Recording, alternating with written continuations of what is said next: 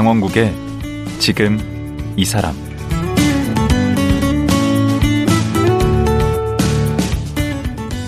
안녕하세요. 강원국입니다. 사람에 대해서든 일에서든 알게 되면 보이고 보이면 관심을 갖게 되고 그러다 훅 빠져들어서 사랑도 하게 되고 그 분야 전문가가 되기도 하는데요. 부산대학교 사회교육과 곽한영 교수는 자타가 공인하는 배구 덕후입니다. 배구와 인연을 맺게 된 것은 정말 우연이었다고 하는데요. 이제는 배구 팬에 그치지 않고 배구 가이드북, 배구 사랑에 빠지는 순간이란 책까지 출간했습니다. 곽한영 교수 만나보겠습니다.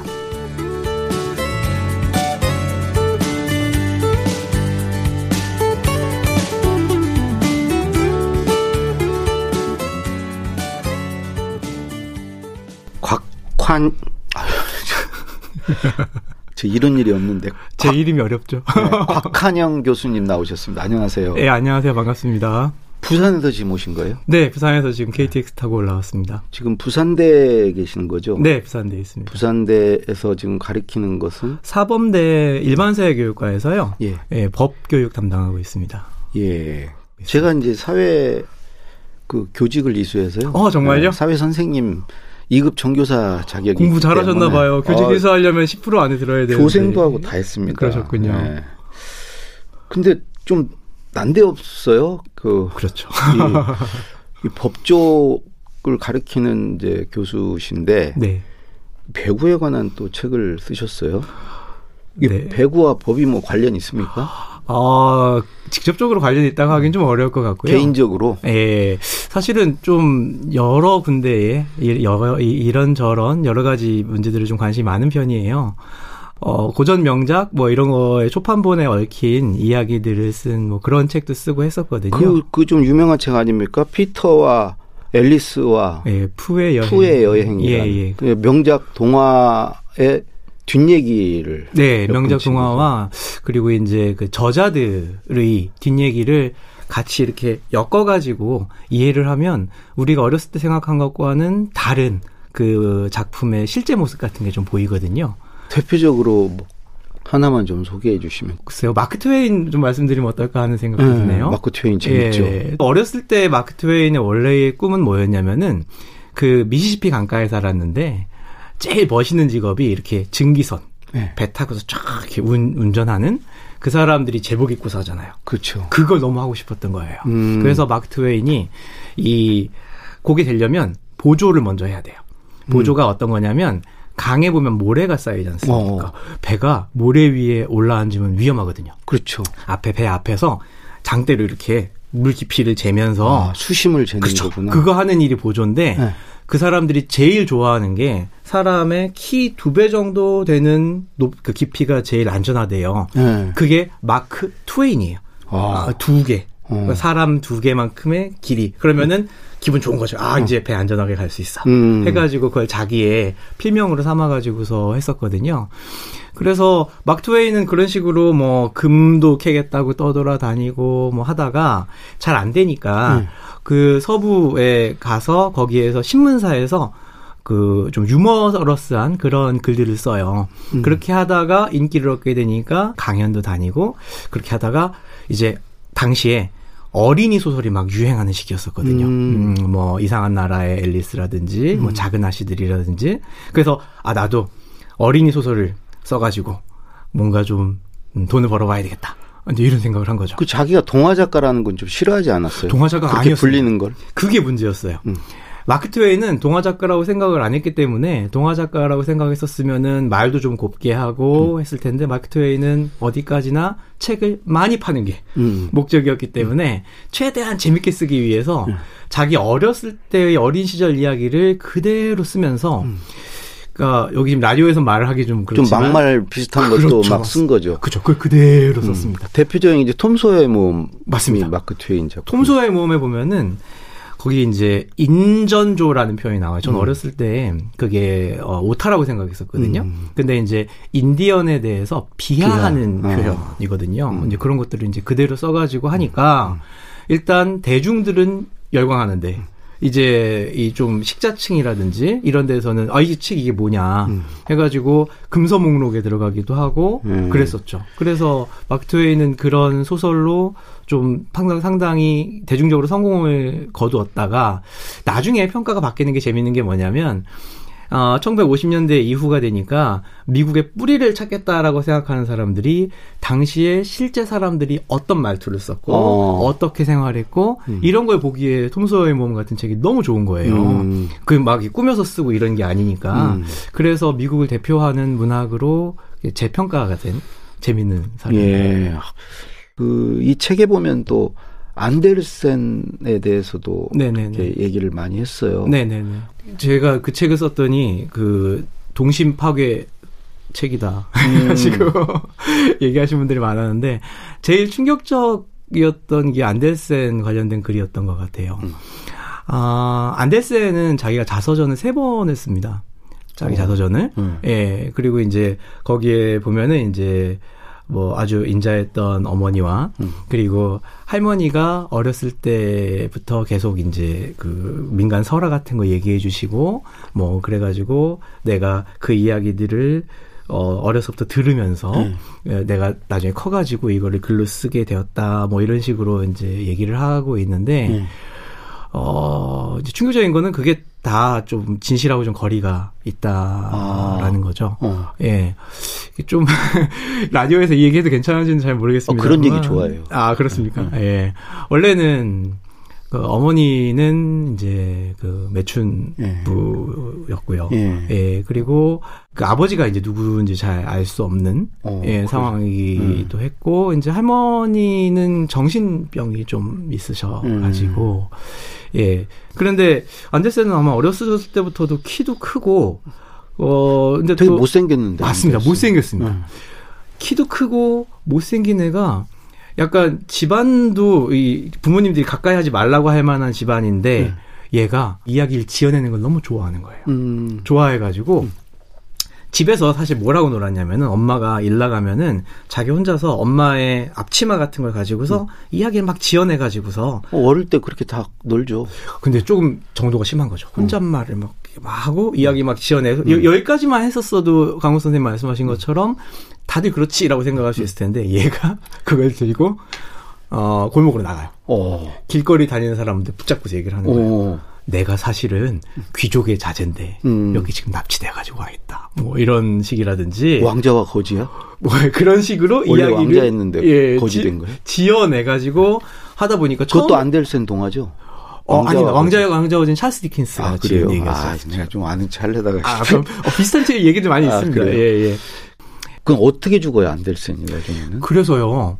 안델센이 그러니까 주변에 어렸을 때 그랬던 것처럼 자기는 작가로서는 되게 성공을 하게 되는데 주변에 사람들이 별로 없어요. 음. 자기가 아주 제일 친하게 지냈었던 친구가 한 명 있는데 나중에는 자기가 몸도 안 좋고 암에 걸리거든요. 아, 몸도 안 좋고 경제적으로도 상황이 안 좋아지고 하니까 그 집에 얹혀 살다시피 해요. 어. 근데 더 좀 그랬던 거는 뭐였냐면은 두 사람이 이제 부부니까 친구들 부부니까 죽고 나면은 두 사람이 같이 이제 무덤을 할 거 아니에요. 나란히 할 거 아닙니까? 부부니까. 예, 예. 안될세니 내 무덤도 그 옆에 써주면 안 돼. 같이 들어가겠다. 같이 들어가겠다 한 겁니다. 음, 눈치가 없네 좀. 눈치가 없는데 아마 그 친구가 되게 좋은 사람이었던가 봐요. 음. 뭐 그러라 그래요.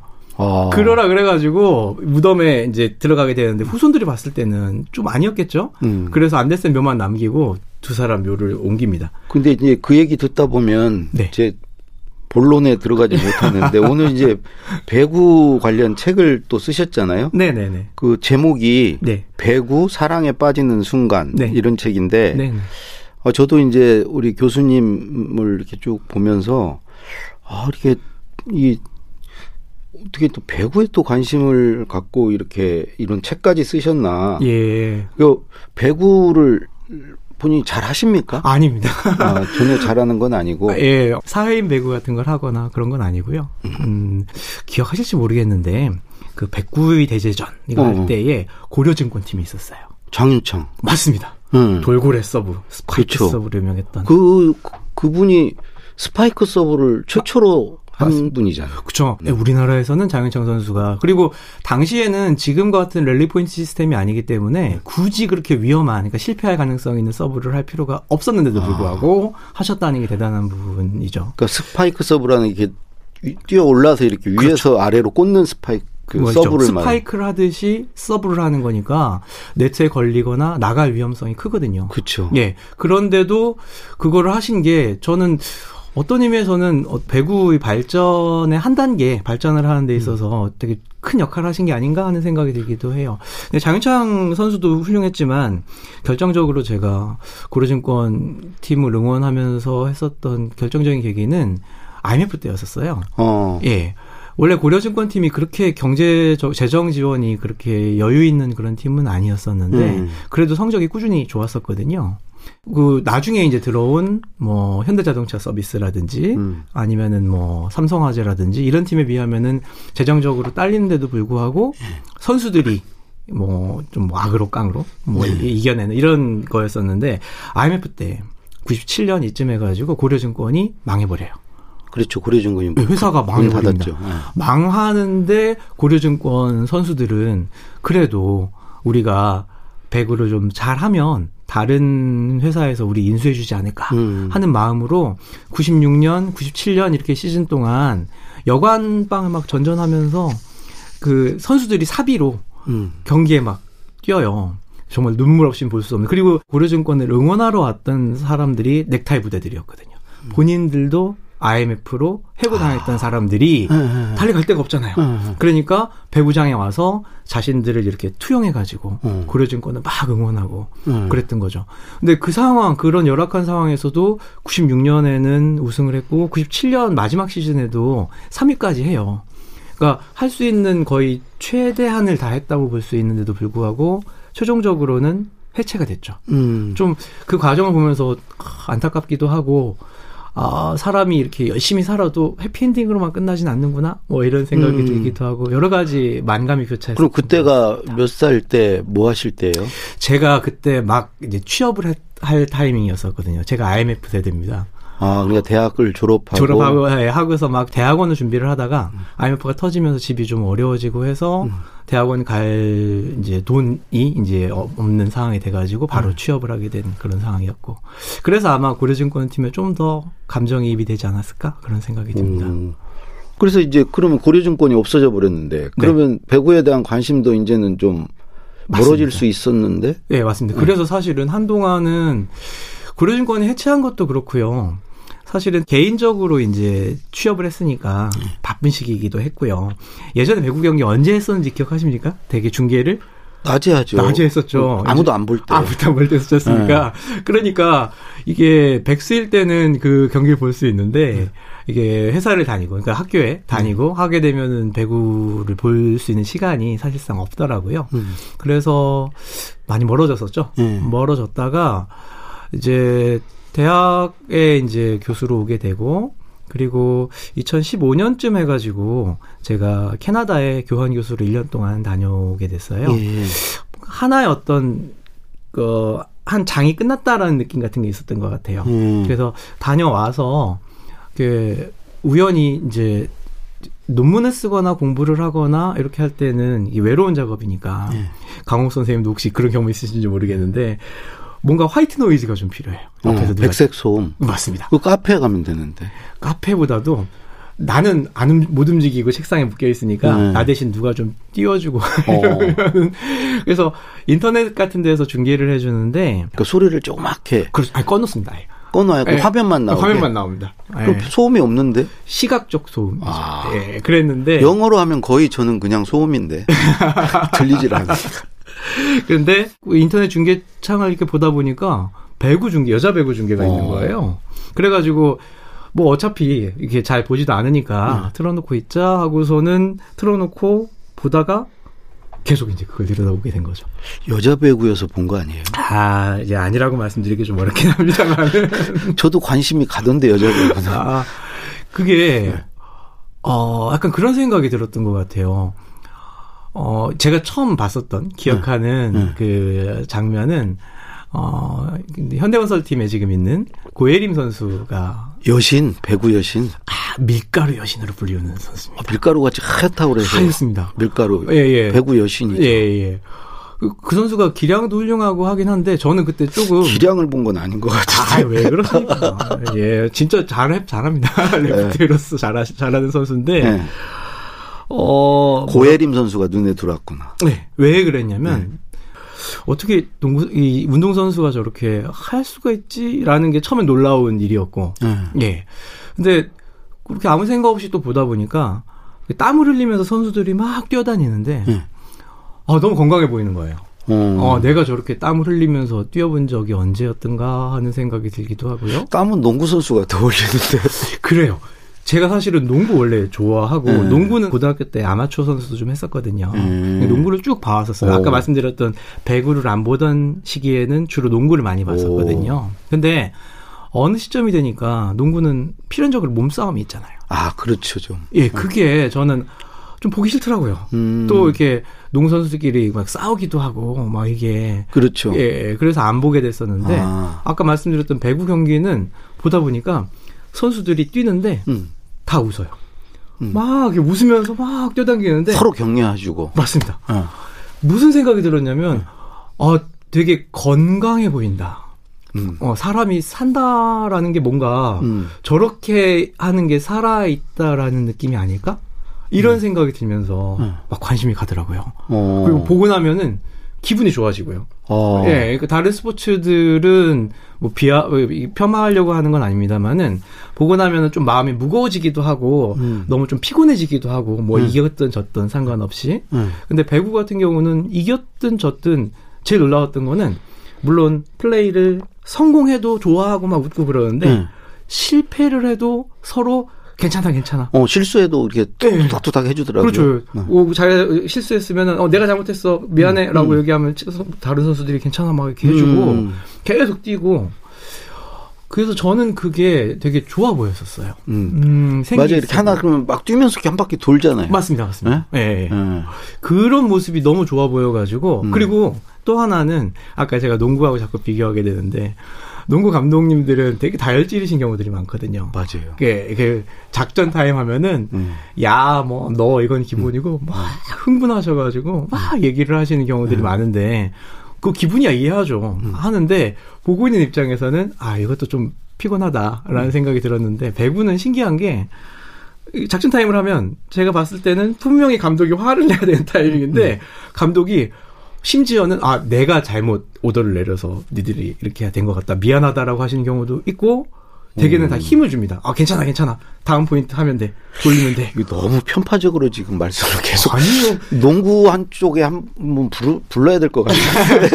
강호 선생님이 배구 경기를 한번 중계를 보시면은 제 말이 이해가 되실 아, 그래요? 예, 배구는 이게 완전히 문화처럼 자리를 잡아가지고. 음. 어, 웬만해서는 뭐 소리를 지르거나 화를 내거나 그런 게 아니라 같이 이렇게, 음. 어, 그 선수들의 어떤, 어, 분위기 같은 것들을 음. 떨어뜨리지 않는 거를 되게 중요하게 생각을 해요. 음. 그게 배구 자체의 특성 때문에 그런 것 같아요. 어떤 특성? 아, 배구가 혹시 영어로 뭔지 아시죠? 아, 그런 거 자꾸 시험에 빠뜨리지 말라니까. 예, 배구가 아실 텐데, 예. 그 발리볼이지 않습니까? 근데 발리에서 발리 발리볼에서 발리가 그 라티노 볼라레 그러니까 뭐, 뭐그 무슨 광고막에도 나오는데 볼라레 하는 그 날다라는 뜻이에요. 아. 날다. 그러니까 배구의 기본 규칙은 세 번 넘기는 사이에 공을 바닥에 안 떨어뜨리고 상대편 네트로 넘기는 게 기본 룰이거든요. 그렇죠. 그러니까 생각을 해보면은 바닥에 공을 전혀 안 떨어뜨리고 하는 운동 유일한 종목이네. 거의 유일합니다. 예, 예. 바닥에 다 닿네. 탁구도 그렇죠. 테이블에 닿고. 그렇죠, 그렇죠. 네? 그러니까 사람들이 봤을 때 이게 공이 날아다니는 경기네 해서 이제 발리볼이라는 이름이 붙게 아, 되거든요. 그 나는 나르는 작은 새 조혜정. 맞습니다. 유명한 우리 세대는 뭐 그, 아, 아주 유명한 선수입니다. 그래서 이제 뭐 예전에 1964년에 도쿄올림픽 같은 거 할 때는 이제 일본 대표팀 같은 경우는 스파타식으로 선수들을 막 때려잡는 음. 그런 걸로 원래는 유명했었거든요. 그래도 잘했죠 그때 예, 예. 예. 일본이. 근데 이제는 지금은 세계 배구의 조류는 그런 것보다는 선수들이 긴장감을 풀고 자유롭게 뛰어다닐 수 있도록 아. 하는 것이 중요하다. 음. 이런 식으로 전체적인 흐름이 바뀌어 가고 있어서 음. 제가 그런 흐름의 변화의 시점에서 배구를 본 게 운이 좋았던 것 같아요. 음. 그래서 그렇게 이제 배구를 좋아하게 돼서 네. 빠져들었는데 네. 그래서 이제 배구가 그 우리 교수님 일상이나 삶에 뭐 어떤 영향을 끼친 게 있습니까? 배구장에 직관 가시나요? 직접 보러 자주 가시나요? 아, 사실은 아까 말씀드린 것처럼 전에는 이렇게 일을 할 때 옆에 배구 중계를 하면 네. 이렇게 틀어놓고 보고 뭐 이러시게 됐는데 지금은 주와 종이 바뀌어서요. 이제 배구 경기 스케줄을 먼저 체크를 하고. 어, 그러면 거의 다 보세요? 거의 다 보는 것 같습니다. 요즘에 뭐 V리그인가? 그렇습니다. V리그. 아, V리그라고 하죠. 옛날 백구의 대제전이. 그렇죠. V리그. 예, 예. 그러니까 V리그를 다 챙겨서 보시나? 예, 거의 다 챙겨서 보게. 여자 배구만 보는 거죠. 남자 배구 아, 아닙니다. 남자 배구 다 봅니다. 시간대가 아, 다르기 때문에 남자 배구도 봐요? 예, 남자 배구 다 챙겨서 봅니다. 예전에는 남자 배구를 더 많이 봤었는데 네. 요즘은 여자 배구 쪽. 왜 그래요? 근데 왜 요즘엔 여자 배구를 주로 음, 보세요? 그게 남자 배구 선수들의 어떤 뭐 테크닉이라든지 음. 이런 부분들이 너무 파워풀하잖아요. 예, 파워풀한데 한 방에 끝나버리는 거예요. 아. 예, 서브가 일단 너무 랠리가 없구나. 그렇죠. 음. 한 방에 땅 때려버리면은 음. 끝나버리니까 이게 직관 가서 봤을 땐 진짜 멋있습니다. 막 네. 선수들이 3미터 막 이렇게 이상으로 뛰어오르고 팔 음. 높이까지 계산을 하면 그래서 볼 때는 막 그런데 TV 중계화면으로 봤을 때는 그게 그렇게까지 잘 안 느껴지거든요. 음. 그러니까 중계 보는 사람들 입장에서는 공 한번 땅 때리면은 끝나버리면 음. 좀 재미가 없는 음. 부분이 있죠. 그러면은 또 에이스 한두 선수한테 다 몰리는 측면도 있어요. 음. 여자 배우 같은 경우는 공이 계속 오가는 음. 예 랠리 그 랠리가 길어지는 건 메가 랠리라고 그러거든요. 음. 그거를 보다 보면 이제 막 긴장감도 생기고 또 좀 에이스가 없는 팀이라 할지라도 끈질기게 계속 수비를 하면 어. 요 수비를 명칭도 재밌어요. dig라고 그러거든요. dig dig가 땅을 파다라는 파다. 어. 뜻이잖아요. 어. 떨어지는 공을 바닥에서 파내듯이 긁어 올리는 아. 거예요. 음. 그렇게 해서 공이 오락가락 오락가락 하는 걸 보면은 뭐 이렇게 막 감탄이 나오고 음. 그러는 거죠. 그러다 보니까 여자 배구의 인기가 더 높아지는 거 아닐까 그런 생각이 저는 듭니다. 음. 네. 근데 이제 그 배구를 네. 보시기만 하는 게 아니고 네네. 이제 그것에 관해서 이제 글을 쓰셨어요. 네네. 음. 어디에다가 언제부터 이렇게 글을 쓰셨습니까? 아, 제가 평생 가지고 있는 생각 중에 하나가 아는 만큼 보인다라는 아. 거거든요. 그 유용준 선생이 맞습니다. 그래서 처음에는 그냥 배구 경기를 보다가 점점 이제 궁금해지는 거예요. 음. 이제 배구 자체에 대해서도 궁금해지고 선수들에 대해서도 저 선수는 어떤 배경을 가지고 있는 선수일까? 또 어떤 그, 그 사정을 거쳐서 이 팀에까지 오게 되었을까? 이런 것들을 이제 인터넷에서도 자료를 찾아보고 이제 유튜브에서도 찾아보고 하면 이게 참 달라요, 선생님. 음. 그게 그냥 볼 때는요. 음. 여섯 명 선수가 이게 점이 찍혀 있는 것처럼 보이는데 음. 선수들 각각의 사정들을 알고 나면 아. 선수 한 명한 한 명이 보이기 시작해요. 그러니까 우리는 공만 보는데 그렇죠, 그렇죠. 교수님은 사람을 보는구나. 예. 아, 저 선수가 어떤 사정이 있는데, 아, 아 다르겠네. 저 선수가 어, 얼마나 어렵게 부상해서 회복해갖고 했는데, 어. 잘했으면 좋겠다, 뭐 이런 마음들이 있잖아요. 음. 한 번은 어떤 일이 있었냐면은, GS 칼텍스라는 팀에 김유리라는 센터 포지션의 선수가 있어요. 음. 좀그 팀에서 제일 연장자에 속하는 선수였었고 여러 가지 우여곡절을 많이 겪었던 선수였었어요. 예. 그러니까 뭐라 그럴까 어, 하이라이트를 거의 못 받아본 음. 그런 선수였는데 그 어떤 경기에서 좀 잘해가지고 음. 제일 잘한 선수가 경기 끝나고 난 다음에 이제 수훈 선수 인터뷰 방송에서 하거든요. 네, 마지막에 하죠. 예, 예, 예, 예. 근데 그 인터뷰를 해야 하는 이 해설자도 선배니까 음. 배구 선배니까 막 펑펑펑펑 울고 어. 예. 그 인터뷰를 하는 선수도 울고 음. 그리고 원래 이 인터뷰를 할 때는 다른 선수들은 이제 이제 몸 풀고 이제 정, 정리하고 이래야 되는데 우리 유리 언니가 음. 여기 처음으로 평생 처음으로 이 수훈 선수 인터뷰한다고 그러니까 감독 포함해서 다 앞에 와서 어, 한 마음으로 축하해 주는 네, 축하해 주고 울고 막 이랬거든요. 우리는 막 질투하고 그러는데. 그죠. 네. 근데 그걸 보고서 제가 마음이 막 이렇게 울컥했는데 이거를 아는 사람만 내용을 알고 그렇겠네요. 다른 사람들은 저 사람들 왜 우나 할 거 아니에요. 그래가지고 그 뒷얘기를 한번 글을 페이스북에 좀 길게 쓴 적이 있었어요. 어. 저랑 비슷한 마음 가지셨던 분들이 많이 있었나 봐요. 왜 우는 걸까? 음. 저 뒤에 어떤 사연이 있었을까? 하고 궁금하신 분들이 많았는데 그걸 보고서 알게 되니까 그, 그 글이 많이 공유가 됐었어요. 음. 공유가 되고 많은 분들한테 알려지다가 그게 어떻게 하다 보니까 또 구단 측에도 알려지게 됐나 봐요. 어. 그래서 구단 측에서 저한테 그 글을 써달라고 오. 요청이 와가지고 GS 칼텍스 이제 사보에 실리는 글도 이제 제가 청탁받아서 쓰게 되고 음. 이렇게 저렇게 하다 보니까 점점 배구에 관련된 글을 좀 더 많이 쓰게 된 그런 음. 계기가 된 것 같습니다. 그게 이제 이번에 쓴 그 배구 사랑에 빠지는 순간이란 책의 출발점이 됐네. 아, 그 선수가. 사실은 그때는요. 네. 제가 책을 쓰겠다는 생각까지는 음. 전혀 못했고요. 당연히 그렇겠죠. 예, 예. 음. 지금도 사실은 책을 쓴 게 잘한 일인지는 모르겠어요. 왜냐면은 음. 제가 완전히 비전문가고요. 거기에 전문가들이 얼마나 많으세요. 근데 배구를 우리 교수님 같이 좋아하는 분들 굉장히 많을 거 아니에요. 그러니까 그런 분들이 얼마나 돼요? 어, 몇, 몇, 몇 명이나 되는지 잘 모르겠습니다. 그래도 몇만 명 될 거 아니에요. 그 정도 되시겠죠? 그리고 그럼 책이 꽤 팔리겠는데. 그러진 않을 것 같고 네? 잘 모르겠습니다. 그분들이 사도? 그랬으면 좋겠습니다. 네. 그래서 그렇게 계속 배구에 관련된 글을 소소하게 쓰고 있다가 음. 결정적인 계기는 작년 올림픽이었던 것 같아요. 음. 도쿄 올림픽이었던 것그 같습니다. 올림픽 얘기는 이제 본격적으로 네네. 어, 다음에 들어야 될 것 같고요. 네. 그 아니 왜 그러냐면 제가 네. 듣다 보니까 너무 재밌어서 아, 내일 한 번 더 모시려고. 아, 아 감사합니다. 그 감사할 일인가요? 부산에서 아, 왔다 갔다 하는 게. 강욱 선생님 뵙게 네. 되면 영광이죠. 아, 참. 내일은 이제 본격적으로 이제 네. 도쿄 올림픽 4강 신화에 네. 대해서 여쭤보도록 하겠습니다. 더 잘 준비해 갖고 오겠습니다. 예, 오늘 말씀 고맙습니다. 감사합니다. 예. 그 배구가 좋아서 배구에 미쳐서 배구 사랑에 빠지는 순간이란 책을 출간한 부산대 일반사회교육과 곽한영 교수였습니다.